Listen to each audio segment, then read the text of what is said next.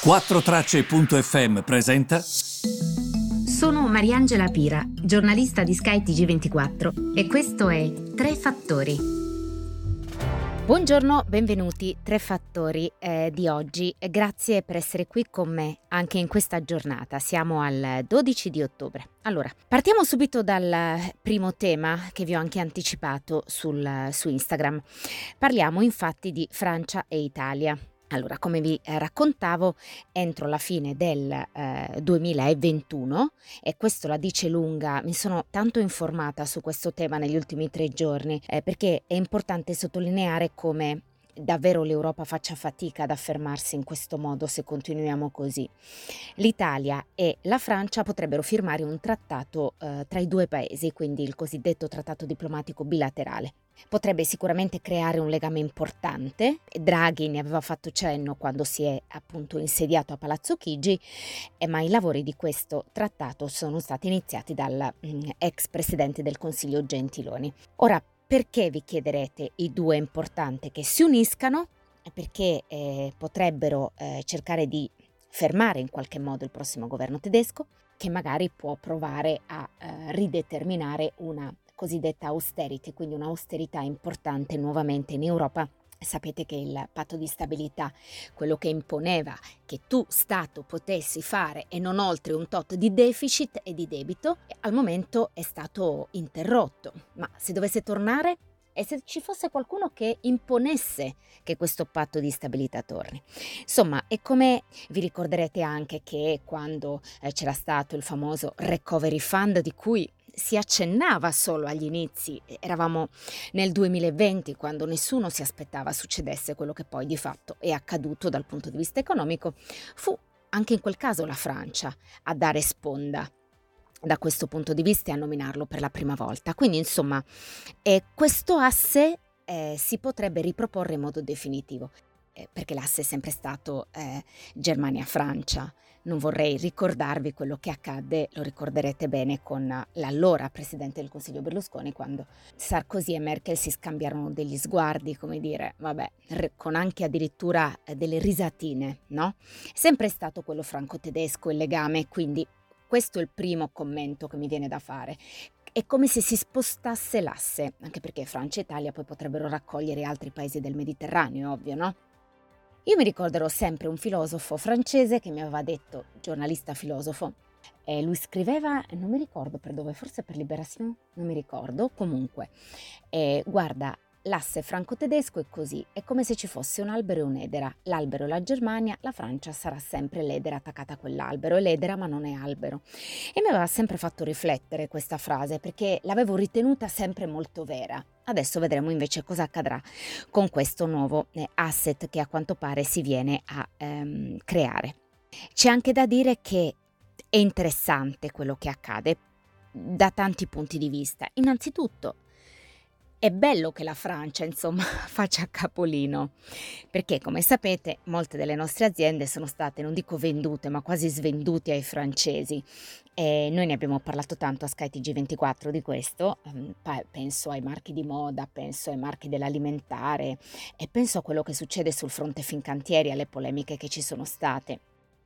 Insomma, ehm, è un po' come quando ultimamente i francesi si sono lamentati del comportamento degli australiani e degli americani, però dovrebbero anche spesso riflettere su come si sono comportati nei confronti nostri, per esempio, no? Quindi è sempre interessante, diciamo, vedere eh, che cosa accade e provare a, ehm, a capire. Devo dire che questo eh, che accade porta anche ad un'ulteriore riflessione che probabilmente è un, una riflessione che, che, vi fate anche voi, perché molti per esempio su Instagram me l'avete scritto, no? In parte l'avevo accennata anche io nel mio primo commento su Instagram, ovvero la domanda che nasce spontanea è ma l'Europa? Quando io sento trattato bilaterale mi chiedo ma se siamo un'Unione Europea perché dovete fare queste robe bilaterali? E, ehm, è un po' come quando trattiamo con la Cina in Cina c'è questa sorta di barzelletta al Ministero degli Esteri, quando devi chiamare l'Europa devi fare uno per Germania, due per Spagna, tre per Francia, però se ci pensate un po' così. Noi saremmo molto più forti uniti, ma è ovvio che non si è uniti perché ognuno guarda al proprio interesse, altrimenti questi trattati bilaterali non ci sarebbero. È come quando si va a Bruxelles, c'è la riunione delle commissioni, uno esce e il giornalista francese aspetta il rappresentante francese, quello italiano aspetta, ma questa è Europa ci dovrebbe essere alla fine una conferenza in cui si dice per i prodotti agricoli si farà così, per comprare il gas tutti insieme si farà così, ma non è così, non è così, ci sono ancora questi trattati bilaterali. Devo dire che è abbastanza, diciamo, imbarazzante quello che accade, è come se ci fosse una concezione di un'Europa e un'altra Europa, di due Europe differenti, quelle più austere nei paesi del nord, quelle più flessibili nei paesi del sud, poi ci sono queste di mezzo che trovano accordi al di là del fatto dello sposare la bandiera dell'austerità o dello sposare la bandiera della flessibilità, io sono sempre stata del parere apolitico e apartitico che comunque se una situazione è eccezionale le risposte devono essere eccezionali, come sono state in questa volta. Devo anche dire però altresì che secondo me mh, un'austerità che sia molto eccessiva può creare solo danni in una fase come questa. Eh, quindi questo va, va eh, sottolineato. Il discorso che sto facendo qui è un discorso diverso, è il discorso che faceva il generale dalla Chiesa. Se la periferia non sente il centro, la periferia sentirà sempre il suo stomaco vuoto. Quindi se tu Europa non ti fai sentire come bandiera europea, è inutile che ce la stiamo raccontando, sarà sempre un'Europa percepita in modo diverso, un'Europa percepita in modo non unito. Questo è quello che io penso e questo è quello che io sottolineo ogni volta. E l'altro tema invece di cui vi volevo parlare riguarda sempre, attenzione, ai prezzi del petrolio perché sono comunque sempre molto elevati e siamo sotto gli 81 per quanto riguarda il prezzo che viene considerato come punto di riferimento che è quello WTI, ormai lo saprete tutti che è il West Texas Intermediate, quindi quello estratto dal Texas occidentale che viene considerato come punto di riferimento. Però siamo sempre a ridosso degli 80 e eh, quindi bisogna fare abbastanza, abbastanza attenzione. Attenzione poi a questa stretta cinese cinese nei confronti di questo concetto di prosperità comune.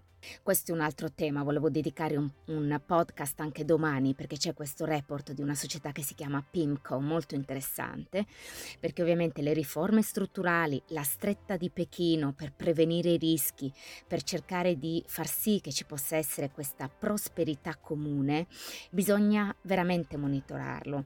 E c'è una tempesta normativa che sta avvenendo in Cina, colpisce tanti settori, tecnologia, chirurgia estetica, insegnamento privato. Uno si potrebbe chiedere ma come fai ad avere questa è prosperità comune. Attenzione, prosperità comune non vuol dire uguaglianza, che tutti devono essere uguali in Cina. Vuol dire però una crescita che sia inclusiva.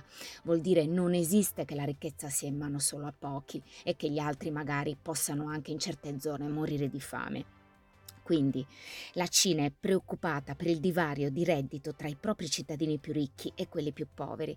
I dati ufficiali, se guardiamo all'Ufficio Nazionale di Statistica, mostrano che il 20% più ricco dei cinesi ha un reddito medio disponibile di 12.000 dollari americani, 80.000 yuan, nel 2020, oltre 10 volte quello che guadagna il 20% più povero. Questa crescente disuguaglianza di reddito è un fenomeno globale che la pandemia ha esacerbato e che ha scatenato ondate di disordini sociali. Lo vediamo anche in Europa. La Cina è impegnata nell'armonia sociale, vuole sviluppare questa distribuzione del reddito che sia più a forma di oliva, vuole guardare al ceto medio.